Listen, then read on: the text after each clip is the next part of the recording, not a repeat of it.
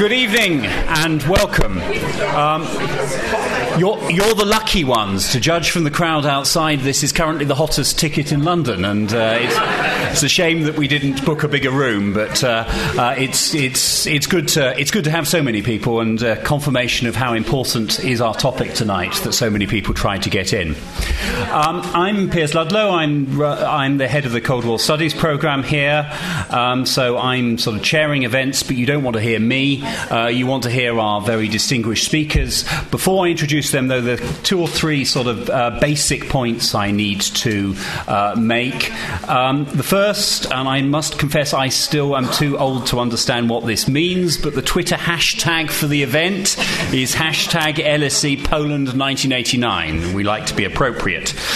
Um, the second, more, more, important and I think more comprehensible point is that this is uh, this event is a collaboration between LSE Ideas and particularly the Cold War Studies Programme and the Polish uh, Embassy in London. Um, and I believe the ambassador is with us tonight, so it's great to see you.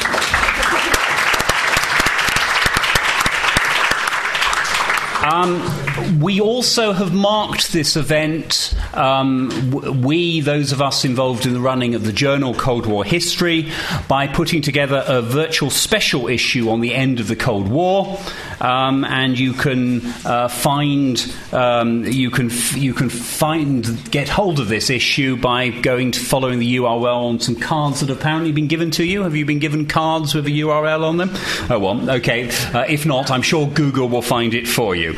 Um, we're also apparently distributing some surveys. So if you've received a survey, could you please uh, fill it out and then drop it in the box on the way out?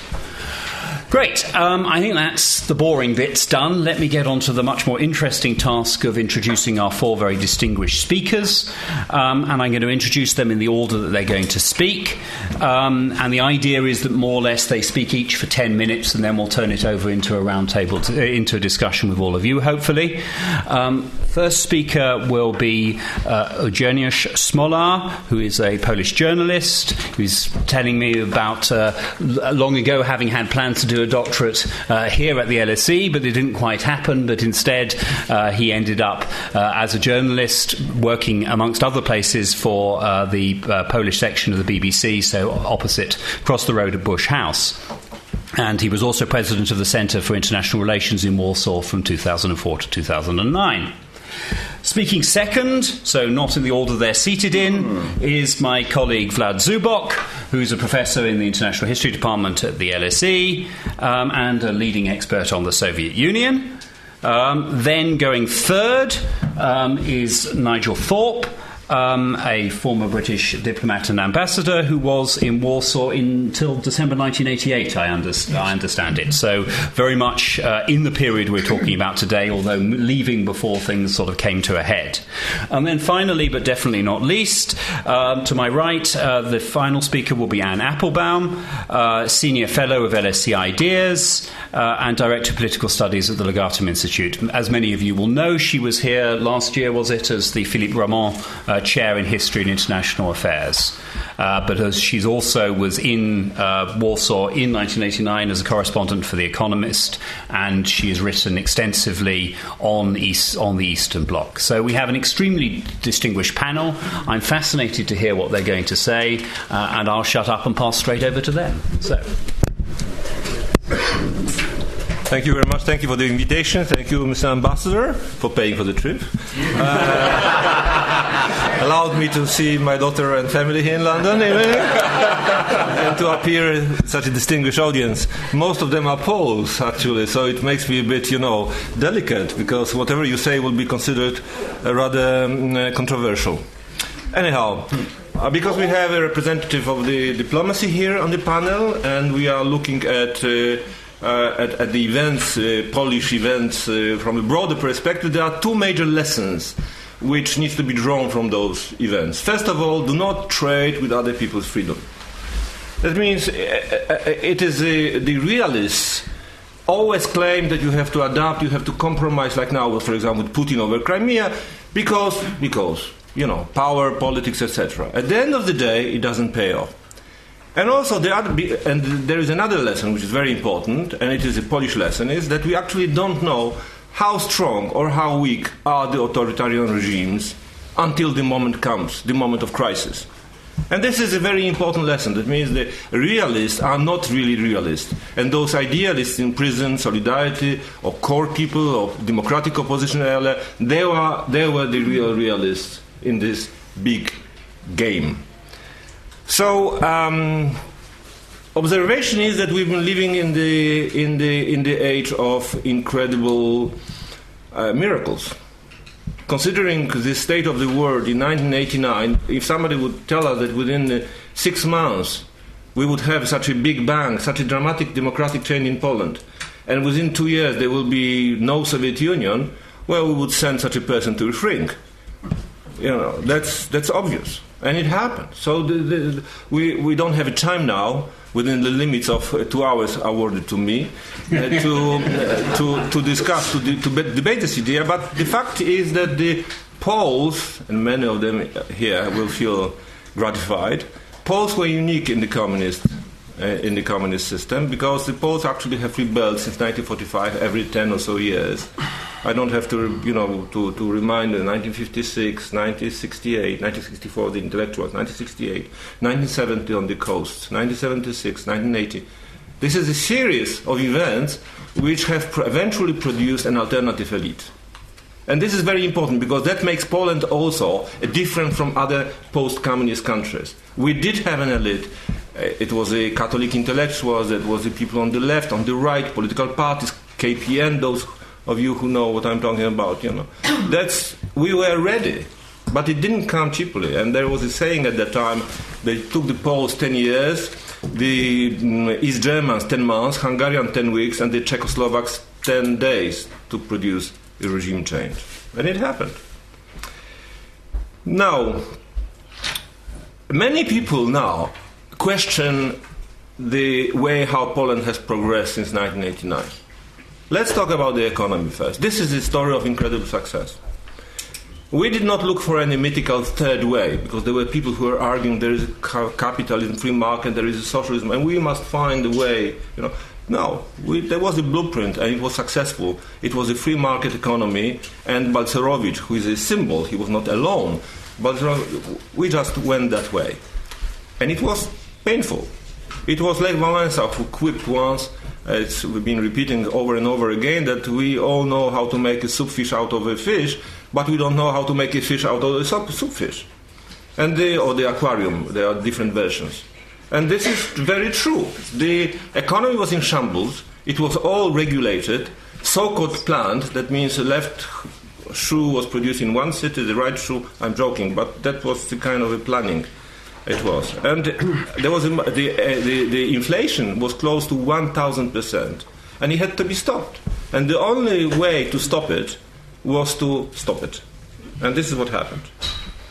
And it took a few weeks, very nervous weeks, described by Balcerowicz and others who work for him, when they were actually going and looking for the, whether the prices of egg will start to change, and the prices of vodka, by the way. There are two measures in Poland at that time. And so, uh, and the truth is that it started to work. Other countries took a more subtle, more um, evolutionary uh, uh, way of development, and it took Poland much, Poland much quicker regain the level of production of 1988, when other countries had to wait seven, eight, ten years. Ukraine, until today, did not reach the level of production of 1988. So it's from from the point of view of the statistics that's a great success. But of course, many people will say, okay, but what about the individuals? The individuals matters. The people who paid the highest price of this transformation were the workers, the industrial workers, the solidarity workers, those who fought and suffered. But the fact of the matter is that they had been working in an industry which was ancient, ancient, technologically underdeveloped, and there was no way that the Polish state at that time could support them financially. So there was a mass unemployment, massive privatization took place, which was considered by many people as stealing money from the people because it was all belonged to the state, that, that everything belonged to, to, to all Poles, theoretically speaking. So they had to share somehow. You know, how can you share? Zero. Mass, state subsidies were cut. over, you know, over a period of one month. Um, and it took some time, but the new foreign investment started to pour. Some people in Poland found the money somewhere, you know. There was a joke on the communism that Poles are very strange people. They earn 1,000, spend 2,000, and save three. So you know, there was a there was a there was a there was a money around. There were those first small companies. You know, those who've been living in Poland at the time remember. so that's about the economy. The, the development uh, took off uh, quite rapidly. There was no major Polish capital, so of course it had to come from the West. And it, let's, be, let's be fair, it meant taking over the whole industries, not just a factory. Because sometimes a major factory or two factories, that was in all industry Poland had at that time. Now, the other thing is, uh, of course, our position as we saw ourselves at that time. I mean, Paul, Poles never believed in the end of history. And so, you know, when 1989 came, people looked into the, into the eyes of each other and said, boys and girls, let's run west. There's no choice. what, what is? Russia, Soviet Union, it's weak. We have no choice. We became member of NATO. It didn't come easily. In Washington at that time, there were many people, and not, not to mention Berlin, London, or Paris, many people who didn't believe in it. They said we shouldn't antagonize weak Russia. We should bring Russia on board. They should become institutionally somehow members of the, of the Western structures. But, you know, uh, didn't happen. For very obvious reasons, Russia, Russia's leaders, had their own plans. So, um, it is a blessing from when you look back from the point of view of what happened in Ukraine, uh, that we are part of the Western Alliance. President Obama was there, was in Warsaw yesterday. Anna Applebaum was participating in the dinner. Might say a few words. It was a wonderful speech. Read it on the internet. The best speech president, uh, the American president made on Poland ever, maybe with the exception of President Wilson uh, and 14 points. Um, now we became members of the European Union. Was it uh, a done deal? Not necessarily. Would not the John Paul II intervene with his famous phrase from Unia, od Unii Lubelskiej do Unii Europejskiej, from the Lublin Union to the, I'm not sure that all bishops would actually support the referendum. But it happened. We had the majority, and Poland became a member. And it served, it served Poland very well indeed. And I'm not talking about only about subsidies which are important, but subsidies constitute, constitute only 5 to 7 percent of the GDP growth. The rest is Polish money and other uh, foreign investments, and actually the much uh, wealthier Polish state. So it, it was the, the will which created an economic activity in which Poland now is one of the most popular places when the foreign investment in Europe goes. And that's, that's, that's great. So, as I am being told that I've got only two, uh, two minutes, there is another thing that Poland, Radosław Sikorski has quipped, and this is a great story. Under communists, we've been treated as, as Eastern Europe. As members of the European Union, we became Central Europe. And as a result of the crisis, and Poland fared pretty well during the crisis, we became Northern Europe. And thanks God for the first time in history without changing any borders. so, so this shows how position of Poland also in foreign politics have changed.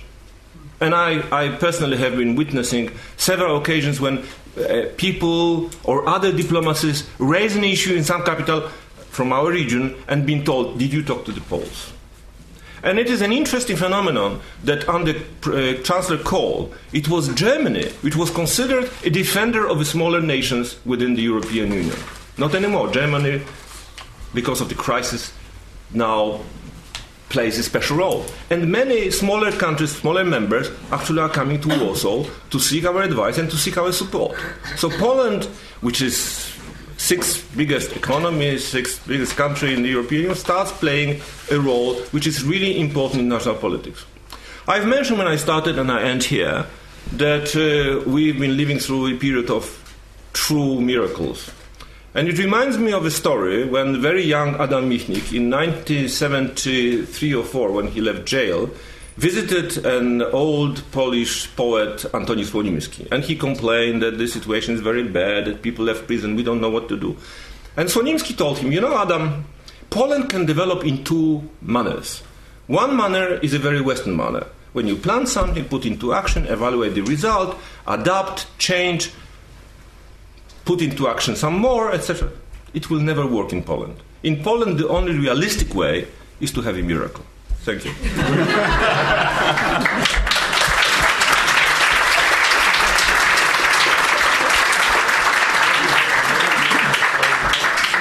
Okay, Vlad? Okay, we're here in a race, a little bit of a race against time, 10 minutes. Uh, uh, first of all, I'm honored to be invited here for a person who was born in Moscow to speak about this momentous event in the life of Polish nation. Nobody's perfect. Really, I know. Um, just to start with two personal episodes, I had a friend, I still have a friend, Polish historian Eugeniusz Duraczynski, and we had two conversations, one in December 1988 uh, another in December 1989. Both uh, conversations I remember very well. First time he came to my apartment in Moscow, and he was very concerned that uh, if changes begin in Poland, uh, Soviets would send troops. And I said to him, uh, I remember very clearly with absolute certainty, Eugeniusz, we will not send troops. I said we, um, because I felt I was Soviet at that time. In December 1989, uh, he. Um, we celebrated the, uh, uh, the fall of communism in Eastern Europe, and uh, suddenly I raised a toast. Next year, we will not see the red flag over the Kremlin. He was stunned. Uh, he didn't know how to react to this. Well, it, we waited for two years instead of one. Why I'm saying that? Because, uh, of course, uh, the events in Poland and in Eastern Europe electrified us in Russia, but even more, we changed uh, under the impact of our own revolutionary events in uh, Russia itself, in the Soviet Union at the time. Um, I'm a historian, so I trust not only my memories, I trust documents that I find in the archives. And what uh, I've been finding in archives tell me, tells me uh, at least uh, three interesting things that I didn't know at the time. Uh, first, um, Eastern Europe in 1988 and 89 was not in the focus of Soviet attention at all. Um, the Soviets were focused on their new project, Perestroika, and particularly on Gorbachev's project, the Common European Home. They wanted to rehaul the whole architecture of European security, and they wanted a reformed Soviet Union to be a part of a larger Europe. Also, as a minor note, uh, Gorbachev and uh, uh, reformist entourage around him, people like Alexander Yakovlev, Edward Shevardnadze, they had a very strong complex of the Prague Spring uh, crushed in 1968. So all of them, about two dozens of people, but they kept, kept, very key positions in the leadership at the time, were adamant to stress that this should not happen again. And this concern this concern led him uh, led, uh, led, led them to uh, the second point I want to make, which uh, was corroborated by the archival um, uh, knowledge. They wanted to withdraw Soviet troops. At least from uh, from spring 1987, I have several quotes. I don't have time to use this quotes. Um, Shevardnadze, Yakovlev, um, Gorbachev didn't say it they raised the question what would happen to Eastern Europe if we withdraw Soviet troops. They really wanted to withdraw Soviet troops. But for, for, reason, for obvious reasons, uh, instability in Eastern Europe, and also possible instability in the Soviet Union itself, they didn't know how to do it. They procrastinated because they seriously didn't know how to withdraw all these troops, communications, all these generals, uh, uh, and so on and so forth. There was no infrastructure for those people in the Soviet Union itself. But what's important, and the archives tell us they wanted to withdraw those troops. And finally, the third point, which has been uh, well known, but again, we find ample, ample corroboration of this point. By 1988, and certainly 1989, the Soviet leadership treated Eastern Europe uh, as an economic albatross. In terms of economy, uh, uh not only the Soviet Union was an economic crisis, Eastern Europe was an economic crisis. On May 24th, just 10 days before the Polish um, elections, in 1989, that is, uh, Shevardnadze summed it up in his conversation in the foreign ministry. He said, All that we're seeing in Poland and Hungary is because of an economic collapse. Economy drives politics, and we are at fault. We dragged them into this. So we are responsible for this economic mess. So uh, Gorbachev put it even more nicely uh, Eastern Europeans grew tired of us, we grew tired of them. Let's live separately. but in Europe, in the same Europe. So, my image of what happened in 1989, I fully understand why Polish uh, colleagues and friends uh, depict it in the way they that they do. My image is um, not Poland as being a grave digger, a crucial grave digger of uh, the Soviet bloc and communism in Eastern Europe. In a sense, it was. But my image is different. It's Poland not disrupting the work that Gorbachev and his reformers were doing, digging the grave for themselves digging the grave for the Soviet Union very busily. And part of Western, particularly American foreign policy in 1989 can be explained as telling the Poles, be careful, they're doing whatever we want already. In other words, they're changing themselves. We don't believe they may not succeed, but they're doing it themselves. And this is what we felt living in the Soviet Union at the time. There certainly two parallel processes uh, influencing each other. And of course, as the polemic in Financial Times recently reminded us, Polish semi free elections uh, in June 1989 were not the first semi free elections inside the bloc. The Soviet semi free elections took place in, in March 1989. So it's very, very important to remember. Uh, we also have an evidence about Gorbachev encouraging Jaruzelski, uh, whom he respected and trusted, uh, probably the only person that Gorbachev really knew well in Poland. Uh, Gorbachev encouraged him to proceed with the roundtable in, in Poland. Um, even Soviet reformers, even sort of people whom we call free minded, liberal minded, people like Yakovlev, they didn't know very well the setup in Poland. They didn't know the alternative Polish elite that Evgeniusz just said about.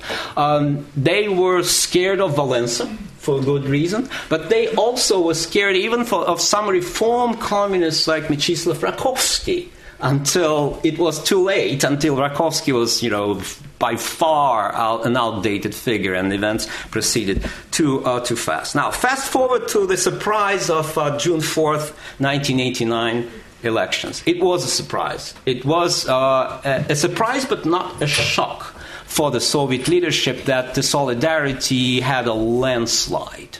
Um, I found the notes of Shevardnadze talking to Honecker two days after that, that's June 6, 1989. They talk about anything, but above all, they talk about the Soviet Congress of People's Deputies in Moscow and how the Soviets are excited to reform their country and to reform socialism.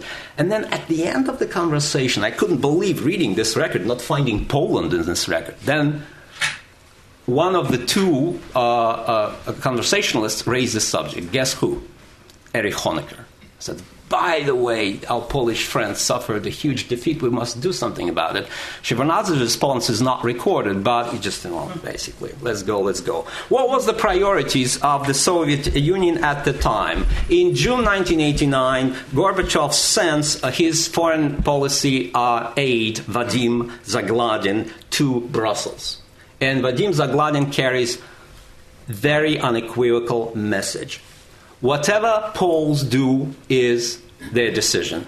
We will live it's almost like Putin, but it's not quite like Putin. You know, said, you know they, they, said it in quite earnestness. You know, we'll live with any Polish government, which was a shocking statement, of course, considering the previous reluctance of the Politburo to admit even the possibility of some reform communists in Poland. That was a complete change. But why this change? You have to look at the context. It was the peak of Gorbachev's diplomacy of the common European home. Zagladin went to Brussels to prepare negotiations for, for the Soviet Union to be part of that reformation of the entire, of the entire European uh, space.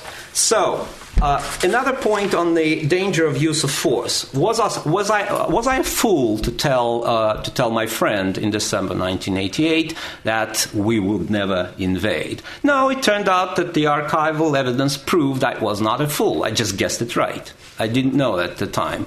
In fact, you know, if you, uh, you know, I started with a statement that the Soviet Soviet reform was already 1987, were afraid of this situation of keeping so many troops in Eastern Europe and particularly in East Germany. But they didn't know what to do with those troops, how to withdraw those troops. Uh, at no point uh, before or after Tiananmen, they uh, imagined a possibility of using troops, but they were afraid of a Tiananmen in Eastern Europe that could happen by chance accidentally. And that fear drove their policies uh, first in Poland, then in Hungary, then in the GDR before and after the collapse of the wall.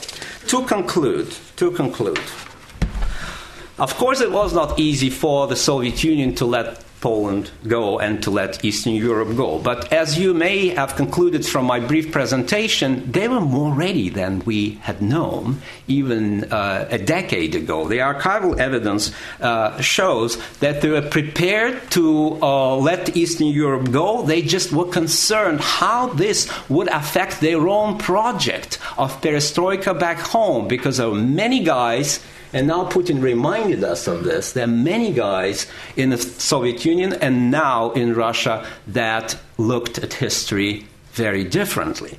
So Gorbachev had to look at the public opinion, and even Kohl admitted it in his conversation with Bush somewhere around uh, early uh, June 1990. Uh, Bush said, uh, Kohl said to Bush, "It's not like Stalin times. Gorbachev has to look at the public opinion at home, and some of this public opinion is very hardline and very nationalistic."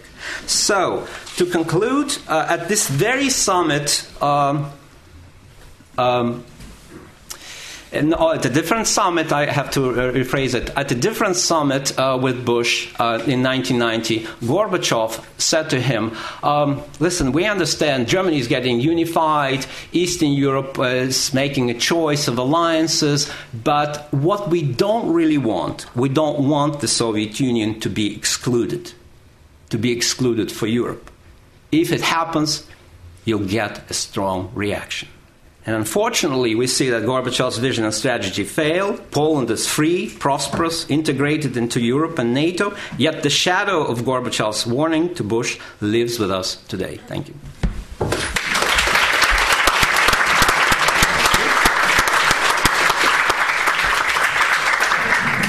Move on to our third speaker. Ladies and gentlemen, good evening. Thank you for um, having me here. Um, I first went to Poland in 1970. Uh, it was a long, hard road from the grey, grim, depressed, repressed country that I saw then to what we see today a thriving, liberal, free market democracy. Fantastic journey. As a British diplomat, I was lucky enough to take part in that journey, and I'm going to talk about it a bit tonight. The embassy I joined in 1970 was part of a small, rather isolated Western community in Warsaw. We had little contact with Poles, and Poles were very wary of us. The media told us nothing of what was going on. And remember, this is pre computer, pre internet, pre satellite TV, pre mobile phone. It was a completely different world. It's very hard to imagine today. One of my responsibilities was to edit the Polish News Bulletin, which was a press bulletin we produced for the Western community. And on the 13th of December 1970, I went into the office and read the papers, and I marked for translation a long item announcing price rises in all basic commodities. Uh, I went home. It was a Sunday. The next day, we learnt from the BBC that riots had broken out in Gdansk in protest at these price rises.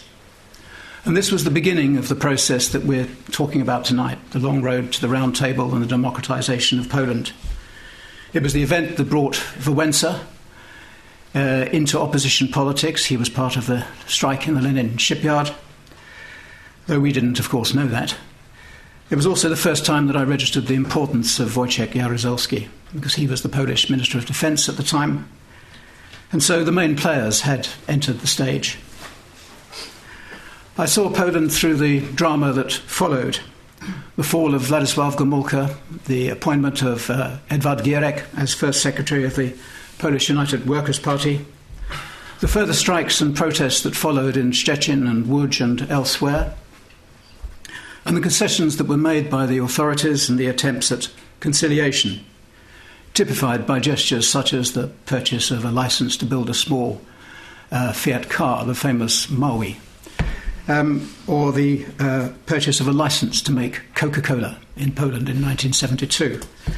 I remember reporting that hardline party members were finding this decision hard to swallow. um, well, of course, these efforts of conciliation were not really successful, and we kept telling London that the pressure for reform would not go away, the pressure for change. And we knew what people were demanding. Uh, I had been in Szczecin in January uh, 1971 when the shipyard was on strike, and I was very pleased with myself because I managed to get hold of a copy of the strikers' demands, which included free trades unions. Sadly, I missed the dramas of the late 1970s, the creation of solidarity, and indeed the imposition of martial law. But I returned to Poland in 1985 to a rather different country, actually rather more open and more relaxed, but just as poor and just as repressed. I could make Polish friends then, and some of them called Poland a third world country, the Trzeci Świat. And underneath, it was true. Poland was marginalized, stagnating, a place where people had given up on the system, and the system had almost given up on itself. The old joke, they pretend to pay us and we pretend to work, was very true. And an underground society had grown up, vital and active, and engaging the most talented people in the country.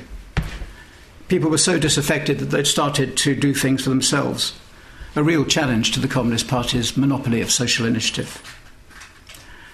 And it was in 1985 that we in the British Embassy renewed contact with Wałęsa. We'd had no contact with him since martial law. Uh, my ambassador and I went to see him in October that year. I remember it very well. I was driving and I got lost in the evening looking for the house of Father Jankowski where we were to meet Wałęsa. And at one point I stopped, and in my confusion, a driver behind me pulled up alongside and he said, Follow us. It was the security police. They, of course, knew exactly what was going on, what we were up to. And they made our life a bit easier, I must say. Wałęsa was waiting outside because we were late, and he looked anxious. He was starved of Western contact, and he needed this meeting. And after that, we saw him and his colleagues, the whole Solidarity leadership, regularly. And it was a magic time, and we felt, perhaps improperly, that we were watching a struggle of good against evil. And we had some amazing times. I remember a dinner with the Solidarity Committee in Tarnów in central Poland. Wonderful people and very brave. Poland, Solidarity, after all, was an illegal organization in a brutal dictatorship. Looking back, I can see how much Wałęsa mattered, his determination and the loyalty and commitment of his advisors. He was much more than a figurehead. His face was the badge of the organization, instantly recognizable. He was ideally suited to his opposition underground role, and his toughness, courage, and determination were, were vital. Jaruzelski, first secretary of the Polish United Workers' Party by then and president of Poland too, who died 10 days ago, seemed at the time unmovable, but there was, of course, movement, and we've been listening to some of that this evening. Gorbachev in Moscow had begun a process of internal reform. We didn't understand how this was going to affect the satellite countries. But Jaruzelski clearly had some canny advisors, and I was very impressed by General Kiszczak, the Interior Minister, who were looking for a way forward out of the political and economic morass. We could see that happening. And we knew from our contacts with the lay Catholic intellectuals who were very prominent in society that they were feelers out from the regime. And we could see the government's desperate search for a solution to its huge debt problem. Our own contacts in the party pointed us in the right direction that change was afoot, but we didn't know what sort of change. There was some evidence that the party was preparing soft landings. I think it was at this time that the law was changed to allow the creation of joint stock companies, something that had already happened in Hungary. But there were many doubters around. I attended a meeting of Western European heads of mission in Warsaw in mid 1988, where the main topic on the agenda was Is solidarity finished? Very hard to imagine. But we struggled for credibility in London too when we talked about change in Poland.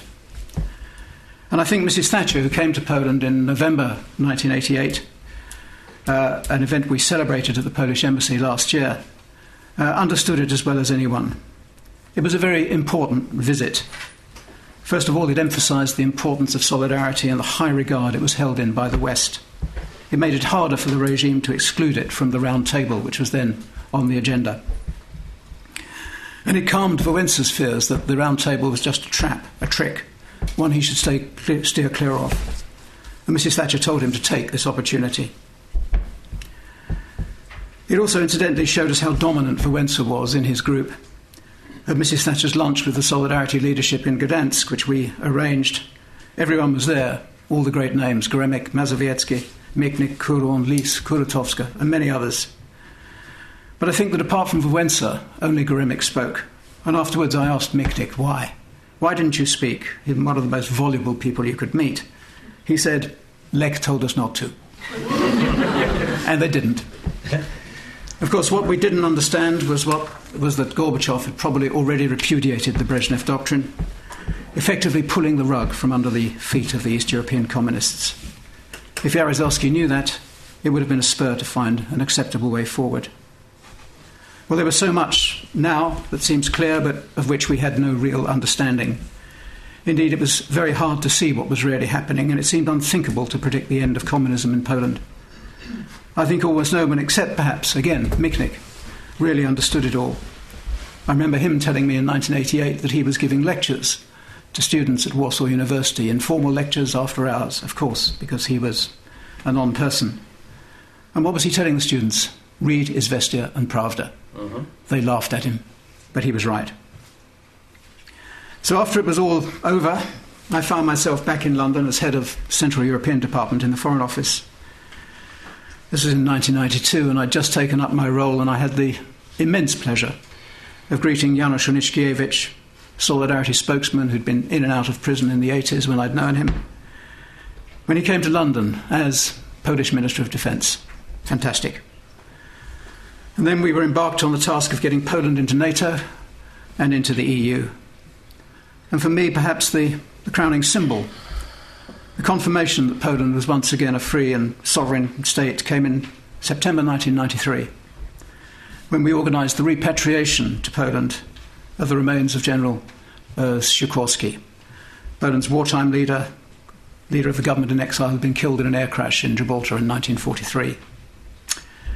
His remains were exhumed from the Polish cemetery in Newark, in Nottinghamshire, and taken to RAF Coningsby with full honours. And on a stormy, wet day, the Polish Air Force plane took off, carrying Sikorski back to Poland. And out of the clouds appeared two RAF Tornado fighters, and they flew wingtip to wingtip beside the Polish Air Force jet, escorting Sikorski home. It was a wonderful moment. Thank you very much.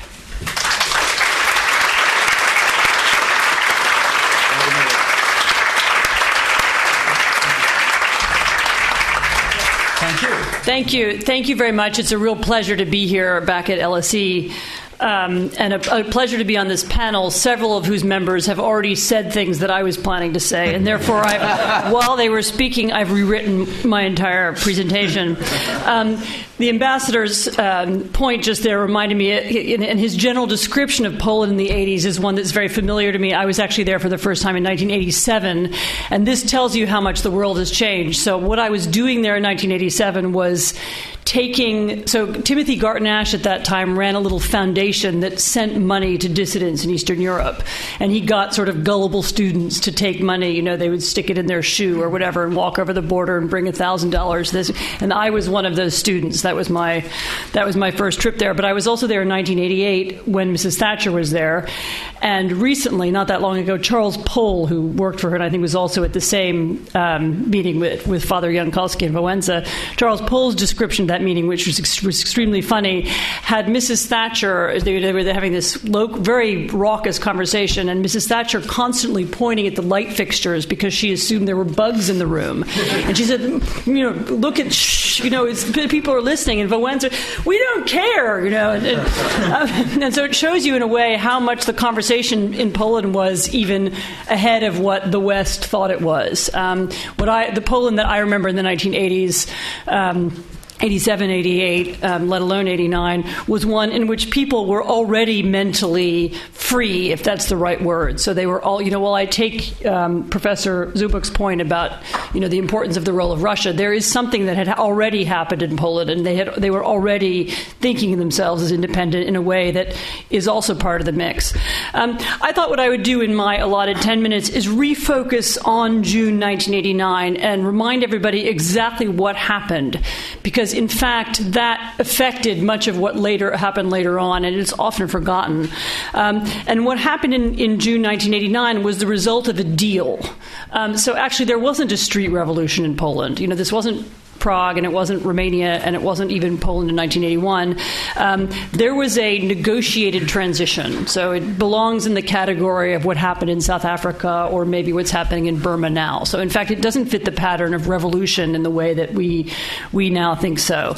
Um, there was a deal. There was the, the, famous. I mean, I think on the photograph that you've used to advertise this event, there was this famous round table built, um, and this round table was actually an extremely controversial mechanism mechanism for transition. It was at the time, and it remained so afterwards.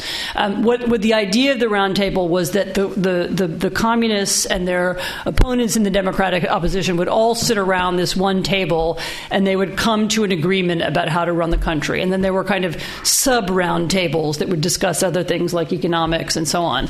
And this was actually the mechanism of transition was actually a negotiated transition. It was a deal, and the first elections were meant to be controlled elections So they weren't going to be really free elections.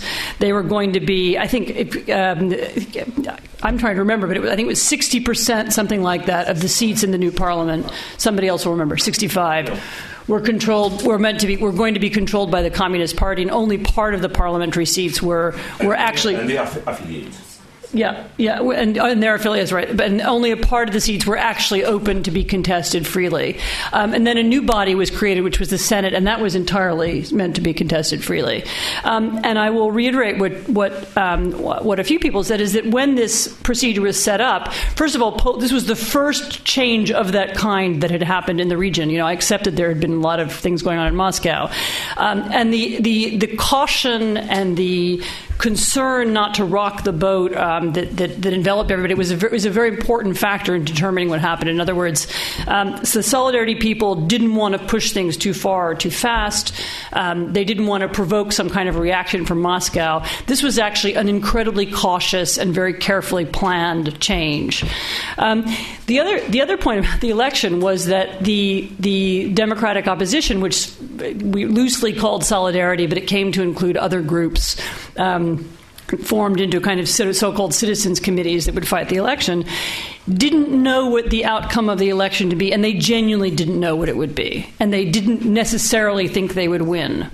So there was a kind of mythology or understanding at the time, you know, that actually the communists have a lot of support, they have a certain amount of legitimacy, and if I remember, you'll remember this as well. The communists on their side of the, uh, you know, their candidates included kind of famous soccer players and movie stars and sort of popular figures who who were supposed to engender, you know, good feelings and popular support, and it was not at all written in, in advance that this was going to be some kind of some kind of victory.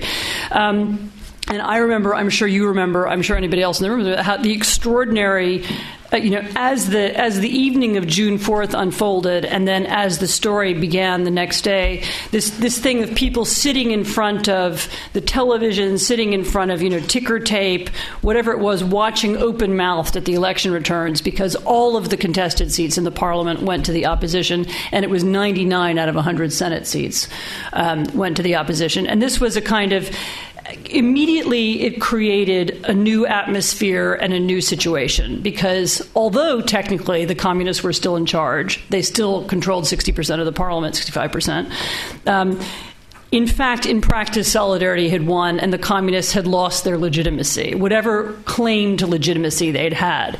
And the interesting, you know, the very interesting thing in retrospect, I'm not sure that I was clever enough to see this at the time, in retrospect, was that they understood that and they understood that that meant they could no longer rule. And this is a really extraordinary change because in a, in a different regime or if it was a different group of people or in a different you know geopolitical climate, they might have said, "Well, who cares? You know, election results are election results. We can always falsify them or undermine them." And actually, at this point in history, they themselves were so demoralized. You know, one forgets how completely demoralized the Communist Party was mm-hmm. that they said, "It's true, we've lost legitimacy. We we can't rule anymore." And then they sort of passed the ball to Solidarity, and Solidarity's first reaction, I am sorry to say, was, "Oh my God, we can't rule either. We have no idea what to do." that was, I mean, Janusz Onyszkiewicz, you know said something like that to me on that day, which I'm sure I wrote and reported. I mean, I, I don't remember the, I don't remember it word for word, and that was sort of almost the first reaction. That was the kind of the first instant reaction. You know, two days later, of course, they there began a much longer negotiation and a more complicated process of what an independent government would look like and there began to be um, um, and there began to be changes. Um, I won't go into exactly what happened, but you know, in essence, Tadeusz Mazowiecki became the first non-communist prime minister of Poland a couple of months later, um, and the deal was that he became prime minister and Jaruzelski became the first president. Um, Jaruzelski became the president, and one or two key people, including General Kiszczak, the interior minister, stayed in power during this transition period. Um, and this was another this is a, another piece of the story that we now forget that it was not a instant transition to the opposition. There was this hangover period during which, among other things, Kiszczak went through the archives and burned every single document that mentioned his name, um, as I know because I then went to look for them. one or two survived mysteriously, but it's very it was not easy to find them. Um, so you know he destroyed his own documents and probably those of many others. So as as as, we also know, um, and you know, and one of the things one of the things that makes the made the politics of the 1990s um, then so hard for outsiders to understand was that this kind of transition had big advantages and some big disadvantages, and they were within you know months and years they were very very clear. And the big advantage was that because it was because it was an agreed and negotiated transition, there was no immediate counter-revolution. You know, the communists had agreed to give up power in exchange for a few things, in exchange initially for for the archives staying closed, in exchange for um, a sort of immunity and impunity, and, and, they were they were sort of allowed to go. And and this had this had you know on the this had meant there was no violence, there was no opposition to the change, at least no um, no no no public opposition. Um, it also meant that the outgoing powers had a kind of stake in the new system, and this is something I didn't appreciate at all at the time. Um, but they immediately saw that the, you know there was a way back to power for them, and it was through democracy. And they immediately began reorganizing themselves into another kind of political sort of fake Social Democratic Party, which you know that's another long piece of history. They reorganized themselves. They recreated the Communist Party. They gave it a new name, um, and it and a few years later, it actually returned. It was elected back to power. Um, then eventually, it was discredited as being totally corrupt, which might have been predictable. But anyway, it, it, but but the point is that but that the the guys going out had a stake in the system. They saw a way back through the use of democracy, and they didn't try to overthrow it again, as did happen in some other places. And so this was this was the big advantage of the system, although it didn't necessarily look like an advantage at the time. There was a, there were a couple of big disadvantages that were also immediate. One of them, obviously, is the failure to um, the failure to uh, uh, you know, deal with the crimes of the past. Um, the fa- you know the fact that you know the the former oppressors we're now back at the ta- you know we're almost immediately back at the center of power. This left people with a feeling of unfairness that the transition had been unfair. And as you know the and as I, the, the difficulty with explaining the politics of the 90s is that Poland almost immediately divided into people who felt who were in favor of the transition and those who felt it was unfair. And the narrative that the transition was unfair that it was it favored the former communists that it left out many good people that there was a that there was something illegitimate about it continues to this day Um, and one of the reasons why I can never explain Polish politi- politics to anybody else is that uh, too very often that's the division between main political parties. It's not right left. It's not should there be a bigger state or a bigger welfare state? It's very often um, along. It's very often an argument about the past, and very often it's an argument about about 1990. Um, uh, you know, so you know, to, to, to, sum up, you know, the the legacy of 1998-9 is, you know, I so I was there yesterday at this really spectacular ceremony. It was amazing that leaders from all over Europe came to Warsaw. You know, Obama was there, Kerry was there, but also today Hollande was there, Gauck was there, foreign ministers from all over Central Europe. They all came to Warsaw. People do recognize um, the extraordinary, um, you know, the extraordinary achievements that Poland in the last 25 years, and the fact that this day, this June the fourth day, which is which was the election that changed everything, has become the central date that Poles celebrate um, and remember is very important. Um, but I wouldn't. Um, you know, I think it's important to remember exactly how it happened and what happened if you want to understand um, what happened next as well. So, thank you.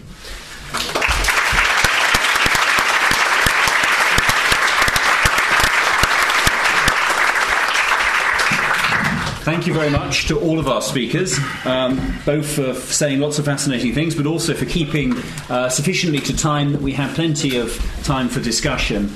Now, oh, do we have? Do we now have two roving mics? Okay, I was going to say that I was going to have to sort of do the, sort of be a bit like a tennis match and go left, right, left, right. That's not a political statement uh, in terms of the questions, but actually we now have a second roving mic, so we don't need to do that. Uh, so um, I suspect there will be plenty of questions. So rather than asking the first one myself, I'll hand straight over to the room. Uh, yes, this gentleman in the front here, front row, well, second row. Thank you. It was very interesting when you said about the overthrow of democracy. But um, what worries me con- at the moment is the negotiation going on between the United States and the European Union about the transatlantic trade and investment partnership and the ramifications this will have on parliamentary democracy, given that corporations will be in a position to sue governments if they consider their profits are being cut because of social policies, maybe protecting um, people's health and things like that, which has happened in the United States. What do you think the Polish government, well, in fact, European governments should do to protect the sovereignty of a democratically elected parliamentary system. Thank you.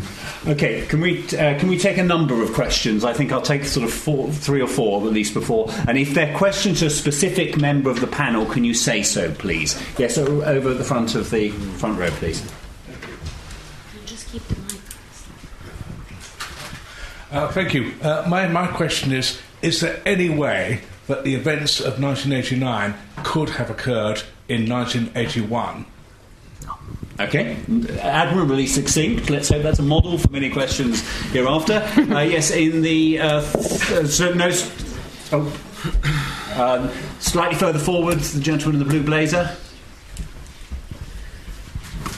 Nobody's mentioned John Paul II. How would the panel evaluate his role?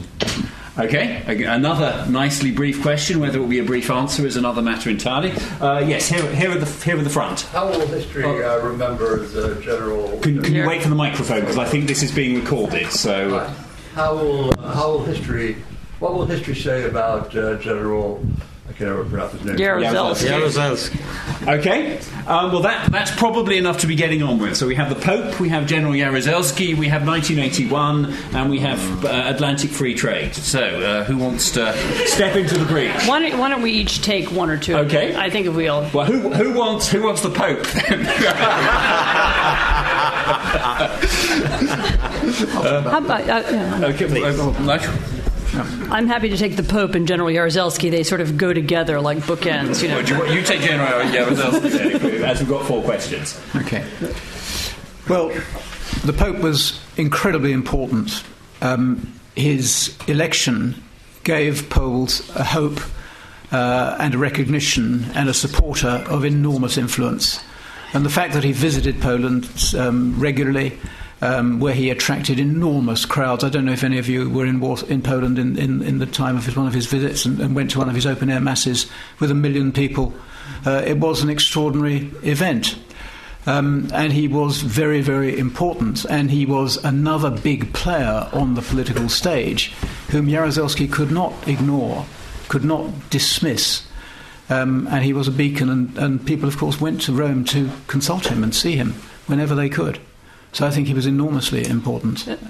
Yeah, I think the function of the Pope in the 70s has been described to me by several people, including my husband. Um, what happened was, is when the Pope went to Poland for the first time in 1979 and said Mass, and a million people came in Krakow, or and a million people came in, you know, a million and a half, I think, in, in one of the other places. What it did was, is it broke a certain, you, you, know, people have often said to me, you know, in the in the communist system, even in the '70s, people felt very isolated. Okay, I'm an anti-communist, and my cousins are anti-communist, and my friends at school are, but actually, out there in the whole society, most people probably support the system. You know, people felt very isolated in their opposition, and when there were when they saw a million people in a field, and they and then they turned on the television that night, and it showed a couple of little old ladies with sticks. You know, um, they understood a that there was it was actually a huge opposition, and B that television lies, and that was a um, those were they were very transformative in giving people the courage to uh, create solidarity. You know, a year later, um, General Jaruzelski is a fantastically interesting figure. Um, you probably know about him from I mean the more, the more that's that comes out about him in archives. Actually, the more interesting he gets. Um, one of the you know, and, and one of the difficulties with analyzing him is that he himself wanted to create a mythology around himself and his actions later in his life, and he and, and, and others around him did the same. And so it's been very hard to pick out the truth. Um, you know, he, he was um, absolutely a creature of the system. I mean, I think this idea, you know, he came from uh, what, whatever it was that motivated him or whatever brought him into it. You know, there's a, there's a whole alternate mythology. He came from a Polish noble family and he was trying to do the best for the country and so on.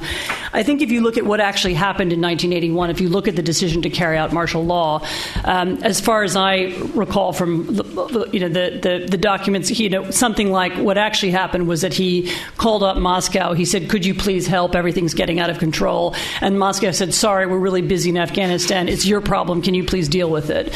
And so it's absolutely mythology that he carried out martial law in order to avoid, uh, push off a Soviet invasion.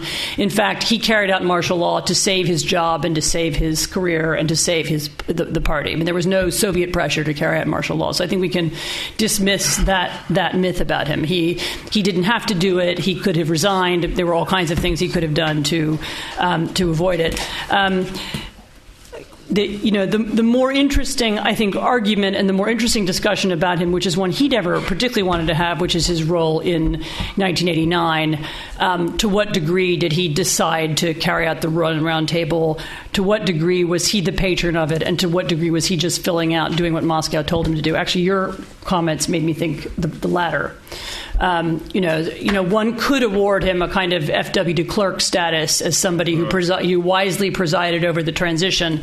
But uh, you know, I think documents are showing that he doesn't actually even get that credit either. But you, you may know more. Vlad, you've been, if you've been working on it recently. Very, very quickly, because it, it linked to another question. the, our assessment of Jaruzelski should be linked to the uh, to the context of 1981, and there was a question: well, yeah. was it possible? What what do you mean? I, I suppose the complete fall of communism in 1981. I, I, I excluded completely. Well, nothing completely can be excluded, but 99.9 percent uh, would be that uh, uh, there would have been a violent war in Eastern Europe uh, in some way or another. Why I'm saying that? Because uh, we know on one, ha- on one hand that the Soviets were extremely reluctant to uh, get involved into Polish affairs militarily, let's put it this way, because they were in Afghanistan above all, because of possibility of Western sanctions, because they knew they would have to feed the Poles, and, but most importantly because they were afraid the Poles would fight back. So the idea that the oppressed nations would rise and the idea of, of kind of falling domino um, uh, was certainly a horrifying idea, at least for Andropov, who was at the time one of the, the most important person. So uh, that was a different context, different situation. However, that makes us reconsider this episode that Anne Applebaum mentioned about a very important episode when uh, Jaruzelski imposed the martial law and the role, you know, of Jaruzelski in all this story. And I was at a conference in uh, Jachranka where we discussed it in his presence and the presence of many other illustrious individuals. Uh, my reading today, uh, which I didn't think at the time, my reading today is that for him it was was uh, a surprise that the Soviets refused to back him up. There was enormous pressure. Here I disagree with, uh, with uh, Applebaum. There was enormous pressure on Jaruzelski and then on Kania, his predecessor, from the Soviets to introduce the martial law. And there was this fear, I can easily imagine that general had that nightmare of Poles killing Poles, plus the Soviets because there are troops there in Poland getting involved accidentally just to defend their bases or just helping the, the, one side in the civil war in Poland, and that would have been a total nightmare. So I even can suggest that when the Soviets refused to back him up, that was a shock for him, but that focused his mind. And we know how the martial law was efficiently organized. Nothing focuses your mind uh, as, as, as, such as, you know, um, uh, this situation when you choose between one bad thing, the martial law, and the worst thing, a possibility of a civil war with the involvement of uh, foreign power. I think that leaves you with free trade.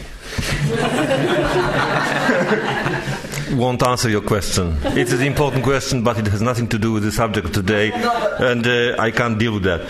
The, uh, the, the, the, the, questions which we've been discussing are at the very center of the debates in Poland, and it's about Jaruzelski and it's about the negotiated agreement, etc.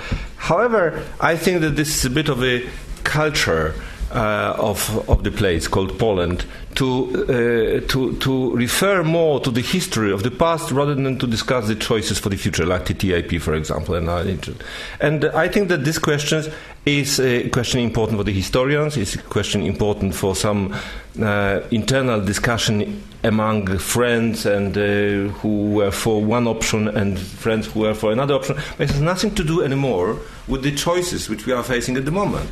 And this is one of the problems because we very often go back to the history and we are looking for some kind of a solution and suggestions for the future and we won't find in them. That was a very specific period. 1981 is, was very, at the very center of the Brezhnev era. It was a very, uh, you know, repressive, regressive, and very brutal uh, period. And I also have no doubt whatsoever based also on the conversation. And also, I participated in the conference in Jachranka, and my wife published a book on the Jachranka documents uh, of the conference, which was incredibly important because we had Marshal Kulikov and we had other people, leaders of Solidarity, and other people who've been discussing. Also, the Zbigniew Brzezinski was there, Jan Nowak-Jeziorański, and the head of very important person, head of U.S. military intelligence. And those guys didn't have any illusions whatsoever about the Soviet intentions. So, it, so uh, I, am sure Anna is entitled to, to, to frame, to, to see uh, Jaruzelski, but he didn't have any doubts. The important in politics is the culture, the context. And the context was Hungary, 50, Budapest 56, Czechoslovakia 68, and Poland could be next. Uh, so, uh, whether the Soviets would actually make a decision to enter, it's very important for us today, but it was of secondary importance at that very time. I have no doubt that Jaruzelski and his acolytes didn't have any, any, any, any, any illusions about the Soviet intentions. The, uh, the, the things which I want to say at the end, because you encourage me to be a bit controversial, is, uh, is uh, concerns two things. First of all, solidarity was a self, it called itself a self controlled revolution because this context of Poland being between Germany and the Soviet Union, the borders don't, don't, we don't we shouldn't forget the western borders were not formally recognized by the West Germany at that time yet. It was a bit of a problem here, and it was followed by the imposition of martial law. Jaruzelski was a hateful figure, but it was to some extent a self-controlled counter-revolution. This is not what happened in Czechoslovakia when not only people could not work, but their children couldn't study and it allowed for the development of the alternative society. We might not like that, but as a political scientist and an analyst, you look at the situation. Actually, people got arrested and they were freed after a few months. There was another amnesty, you know, etc., etc. And the uh, and the, another uh, statement, which. Imposition of martial law, and it was rightly said on many occasions, broke the backbone of solidarity and broke the backbone of the Polish society. 10 million people joined the movement. One third of the nation. I think TUC would be help, happy to have 30 million of members. um, and when it happened, we didn't have a massive protests. We did have protests. People had died in Wujek, etc. But it wasn't on a massive scale. There wasn't a, a general strike. People had to adapt.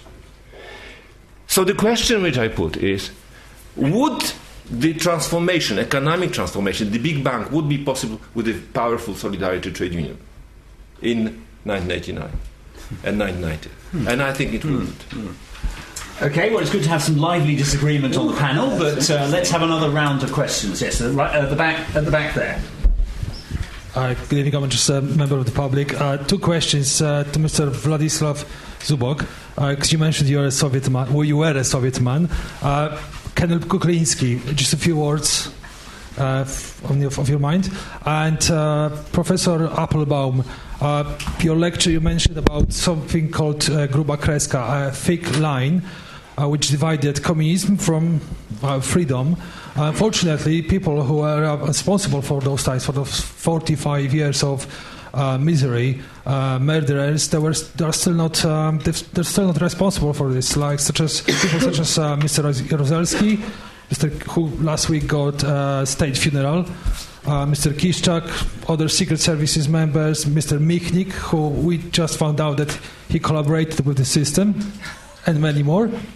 Uh, my, and as a, as a, consequence, 25 years later, uh, 2004, uh, between 2 and 3 million young Poles have left the country because uh, public finances, courts, judicial systems, pension system, education, healthcare, the economy in general was in tatters.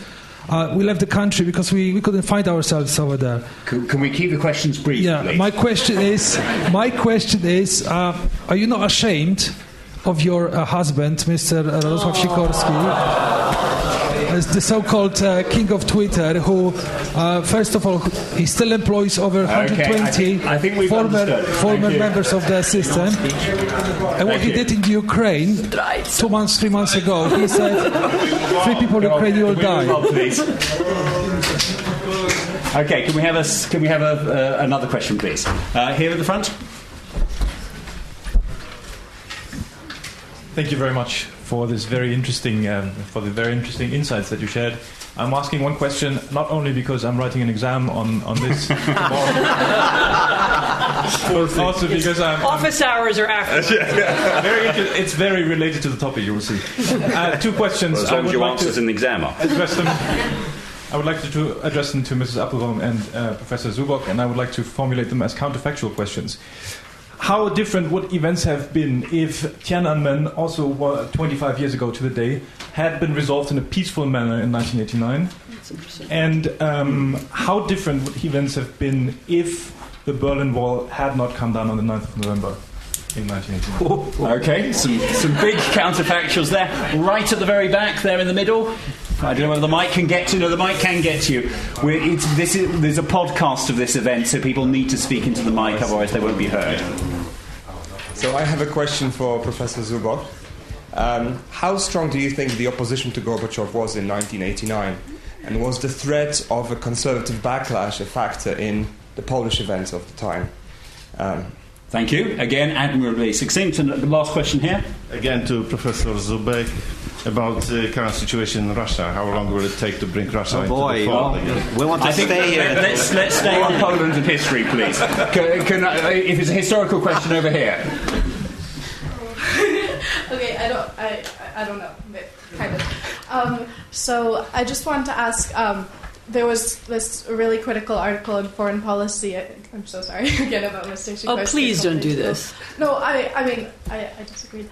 But um, mm-hmm. I just one of the things that it said was that it's unfair to make the make the comparison between the, the, the situations in solidarity and um, the situation in Ukraine now because Russia is now more confident and the West less so.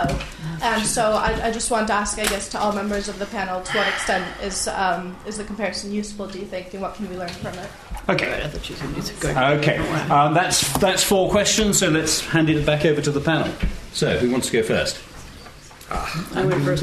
Okay. Uh, Well, Uh, Ten- first, okay. Tiananmen, very briefly, I found no evidence whatsoever that the Soviets uh, wanted to, uh, to, to use force in Eastern Europe. So Tiananmen affected Gorbachev, Shevardnadze, and the rest of them uh, in only one way. They were appalled by the violence in China, but they also were appalled by, before Tiananmen, by the use of Soviet forces in Tbilisi, Georgia, in early April 1989. That was, again, in a, domestic crisis that affected them much more deeply. A more profound way than Tiananmen did. In one way, I can speculate that Tiananmen sort of disciplined um, the those in, in, in solidarity in, in, in other opposition circles in Eastern Europe that wanted to march a little bit too fast, a little bit too faster. But that's my speculation. They suddenly had that specter of a horror on the horizon and killed people. Um, so that made, in a way, transition uh, more smooth. Um, on Berlin Wall. Uh, I think uh, Berlin Wall uh, in the literature figures as a major um, uh, milestone, of course, for that allowed uh, Kohl and Mitterrand, with some opposition uh, from others, to create a Europe we know. And the, the fall of the wall that w- was too soon for Gorbachev because he needed time for his own projects prevented Gorbachev presumably from uh, uh, to, to, to, to integrate uh, the Soviet Union, a reformed, of course, Soviet Union, into a market and, and into a new Europe. But there were many other, many, many, many other serious obstacles to what Gorbachev wanted to achieve. So maybe even if the, the wall had stayed, the Soviet Union would have collapsed. I cannot exclude that. Opposition to Gorbachev in 1989 was already enormous. Uh, the military openly complained, particularly after uh, uh, April 1989, uh, the military force in Tbilisi was used, and Gorbachev disassociated himself from that. He blamed the military for the bloodshed in Tbilisi, but that was clearly the politicians who brought the military into Tbilisi, and that alienated the military uh, uh, from Gorbachev in a fundamental way, including those military who served in East Germany. 500,000 people uh, so, were in Germany, and that changed the mood among them towards Gorbachev fundamentally. They became very, very negative towards Gorbachev. So, in Western, uh, in Western intelligence estimates, you can read, and actually it was said to Kohl from uh, by call to Bush, and then Bush agreed with that. That we don't expect, uh, Kohl said around May 1990, we don't expect the military to come to power in the Soviet Union, but it would be a group of civilians backed by the military. So already by that time, they expected some sort of a coup that ultimately uh, came. Okay. Um, I'm often asked the question what in Poland today and what in Eastern Europe today remains of communism? In other words, what is the political legacy of communism? How did it change people? And one of the legacies is a kind of you know, and really the, the most important one, and you can see it in different ways in all these countries, is a kind of strain of paranoia that continues to run through contemporary politics. Um, and also a kind of refusal to recognize reality, which um, is sometimes it's almost sometimes very difficult, particularly for outsiders to understand. It's often very difficult for me to understand. Um, and you know, the, the, the, question about Poland and Ukraine is a very interesting one. You know, the idea that um, you know, Pol- there, are many Poles who find it difficult to imagine that what Ukrainians actually dream of right now is being like Poland you know, because they think Poland is so awful and is such a disaster. Why would anybody want to be like us? Um, I was in Kiev uh, f- five or six weeks ago, and I met President Poroshenko last night.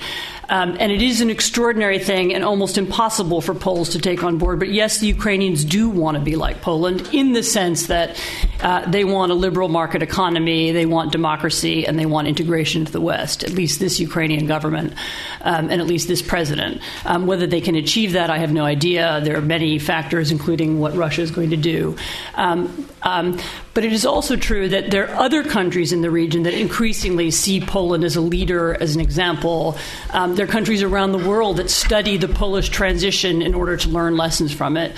Um, and it often seems, and you can see from some of the tenor of the questions, that Poles themselves find this success impossible to understand and accept. And this is a kind of legacy of communism.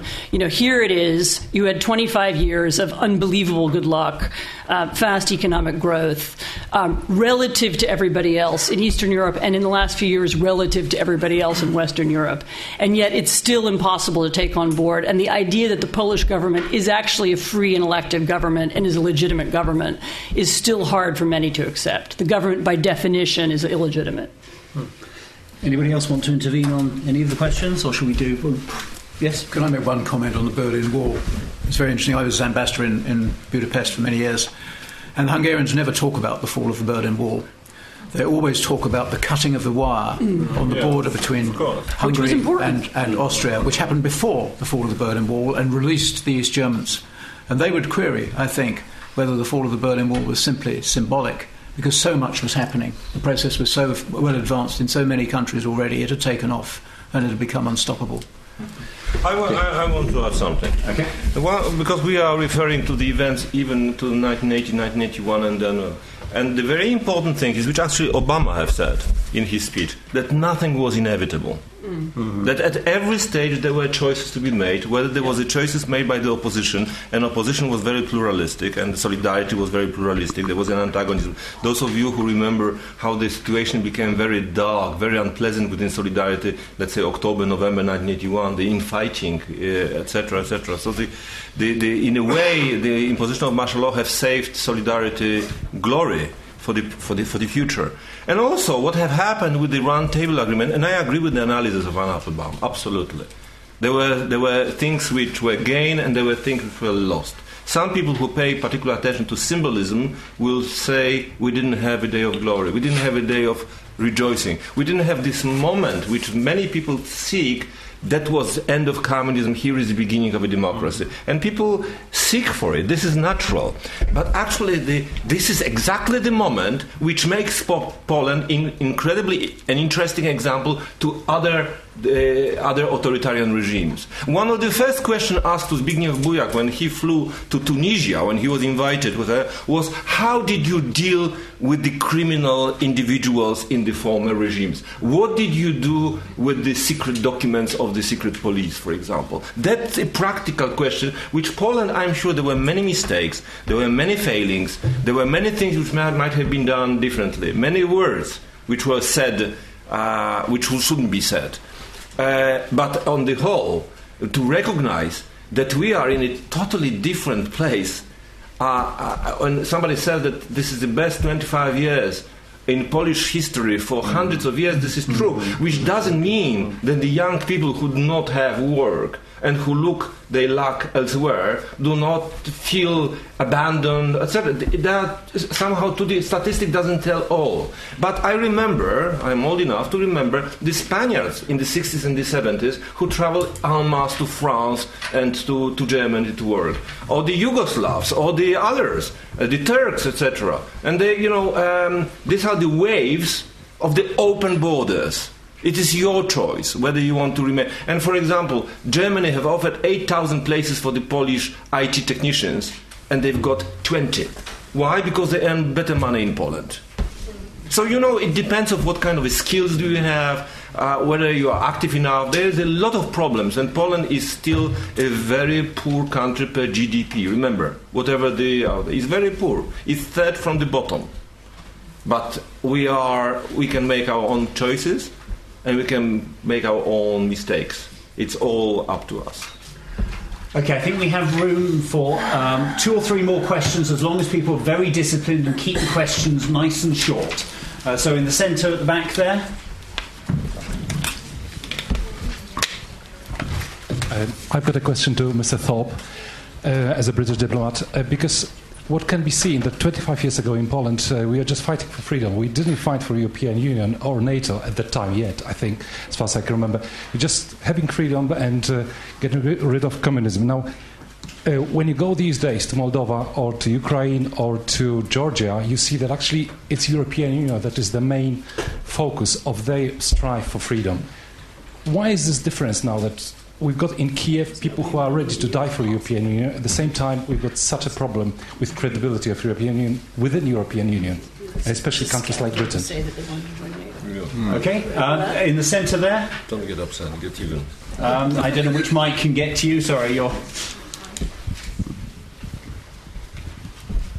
Hi. Um, there is a, uh, quite a bit of criticism in Poland about the, the deal that was made between um, Solidarity and the, the government. And um, I'm just thinking, you know, if you were in their shoes, then what other choices did you have? I mean, if, if you didn't strike that deal, then what else could you have done? Okay, lots of counterfactuals this evening. Um, in the second row here, in the, in the front. Fortunately, I didn't have to decide. Yeah. This is for Professor Applebaum. Uh, do you think uh, the Polish transition model is portable to other places like Egypt, Syria, etc., which are seeing great distress at this time? Okay, that's a good. That's that's a potentially huge question. Okay, well I don't see. Why don't we leave it there? So I think that's enough. So um, over to the four panelists. I, I want to- I- which order? I want to I want to say something about this process because the question comes. The roundtable agreement was the result not of the strength of both partners, so to say, but out of the weakness of both them. Solidarity could not win through peaceful means, through strikes and other kind of protest, and the communists couldn't rule the way they did because of the economic predicament they found themselves. But they both sides have totally mythologized itself. I saw the documents and I, I, I, I talked to the people. Solidarity saw that the Communist Party by the way, Polish United Workers' Party, we had the joke. It's not Polish, not United, it's not Workers, and it's not a party. Uh, the- so, the- so Solidarity saw that Polish United Workers' Party is a well-disciplined organi- uh, organization, ruled and controlled from the top by General Jaruzelski and whoever, etc. And you know they will execute efficiently whatever the project is. The communists thought about solidarity, that this is a unified, well-disciplined organization ruled by Wałęsa and his radical cronies, etc., etc. And it was all wrong on both sides. So, you know, the, the agreement was not a pre-planned event. It came out of the weakness, and it was a process when both sides, including Jarosław and Lech Kaczynski, and Adam Michnik and Jacek and others, they realized that there is room for maneuver. And the rest is history. You, you can't fight with history. So nothing was inevitable, and it was out of the weakness. The Berlin Wall, thank you very much, because this is a symbol. It was about travel to the West, about joining families, actually visiting the shops. In it was the the the, uh, the moron Schabowski, member of the Politburo, who asked by journalists and said, "When will the new regulations come on stream?" And he said. Uh, tomorrow, Right away. Right away. So people just moved west, and they destroyed the wall. I don't know. Then there was a guy who lifted it. Yeah, the guy lifted it, you know. Okay, and do you want to go? Um, I think this question about transition models is a really interesting one, and sort of it's one. It's something I sort of. I've, I've, worked on a little bit in the last couple of years. Um, I think the answer is no, the model is not immediately transplantable, and no models are immediately transplantable. But there are elements of models that are, and there are there are reasons why it would be very interesting for Tunisians to come to Poland or to come to Germany and to talk about how they dealt with crimes of the past or how they failed to deal with crimes of the past, because very often the questions presenting presenting themselves to new revolutionaries or to people who take over a new government, or in particular people who want to carry out radical change, are the same. I mean, the answers won't necessarily be different, but there is there is a lot that can be learned if you break up the process. Um, and in, in a strange way. There are no general lessons, but there are often specific lessons. Like, no, there's no general lesson from the Polish transition, but there might be a specific lesson from, say, the reform of the media law in Poland. How was that done? Or local council. Or how were the local councils reorganized? Um, or how was, um, you know, how were particular issues dealt with? Because they're very often quite similar from country to country, much more so than than, than we think. Um, and it's a very interesting question. I've and I've, I've spent a lot of time actually in recent years trying to connect people who have experiences in Eastern Europe with people in North Africa and, and, and elsewhere who, who can use them. Um, and some, you know, sometimes it seems to be useful. Just uh, my f- five topics to this uh, question of transition. I found it really, really important what Anne Applebaum said that the Poles were fortunate and uh, wise to uh, at least temporarily reconcile the huge differences and avoid uh, violence and uh, excluding, uh, avoided excluding the communists from the process. But this is what exactly what happened uh, during the collapse of the Soviet Union in Russia uh, after August 1991. And uh, you know it's very risky to speculate and generalize, but what we see during the 90s is the rise of a strange regime, liberal regime, the Yeltsin regime, that tried to pre- do anything to prevent the communists to come back to power through the, the, the secret ballot. And the elections in 1996 in Russia were incredibly dirty and, and, and probably forged elections um, by, the, by the liberals. Uh, so uh, what we have in the end is you know that strong presidential one party sort of not even one party. There's no party except for the Communist Party in Russia. Um, a strange situation of a super presidential, super presidential quasi democracy that only took one change or election of Mr. Putin to use uh, in a different way. So uh, I thought I, am beginning to think seriously that the choices that the Poles made in 1989 were much wiser than the choices the, uh, the Russians made in, after August of 1991. Okay. I'd just like to touch upon two things, actually. Firstly, this issue about the EU and, and NATO. I'm, I'm, not going to talk about the credibility of the EU uh, today, but um, it is an interesting question of how they came onto the agenda in, um, in 1990 and the years that, that followed. Western ministers, and certainly British ministers, were, I think, guilty of um, getting carried away by their, their rhetoric. They were very fond of talking about the creation of liberal free market democracies in Central Europe, the newly liberated countries. And they invited these countries to join the major Western institutions without actually specifying what they meant or what the timetable would be. And they started with the easy ones, like the, the Council of Europe and uh, the OECD and institutions like that. But when it became tough, we found that East European leaders in every country we went to, and I, I dealt with them all. And, um, there was a time when I would see every prime minister, every foreign minister each year. They all wanted to join NATO and the EU, and it wasn't really our idea, and it was rather difficult to deliver because there was a great deal of discomfort about it in, in London and in Washington and, and, and, and, and in Brussels. Um, but it was delivered eventually. And, um, well, you know, you can see how successful or unsuccessful you, you think it is. Um, on 1989, I'd just like to make one comment. Um, the process in Poland was the first in the region, leaving Moscow aside, and the deal done that there would be no punishment of people in the regime, except perhaps for people who'd been guilty of something that could be properly defined as a crime, and that might be arguable, was critical to its success. It might not have gone through without that. And Solidarity, I know, were nervous that um, if they failed, um, the process of change elsewhere in the region would also fail. And so it was, it was, a, it was a deal of, of wide significance, and one which I think has actually proved that st- stood the test of time quite well. Thank you. Okay, well, um, one final announcement. Uh, we don't have time for any more questions, I'm afraid. Um, there is a celebration, I gather, at the Knights Templar pub in Chancery Lane, which is being organised by the Polish Embassy to mark this anniversary, and so we're going to be heading over in that direction, and others can, can join us heading that way. Uh, but before we do so, I think the uh, panelists have definitely earned a good round of applause. So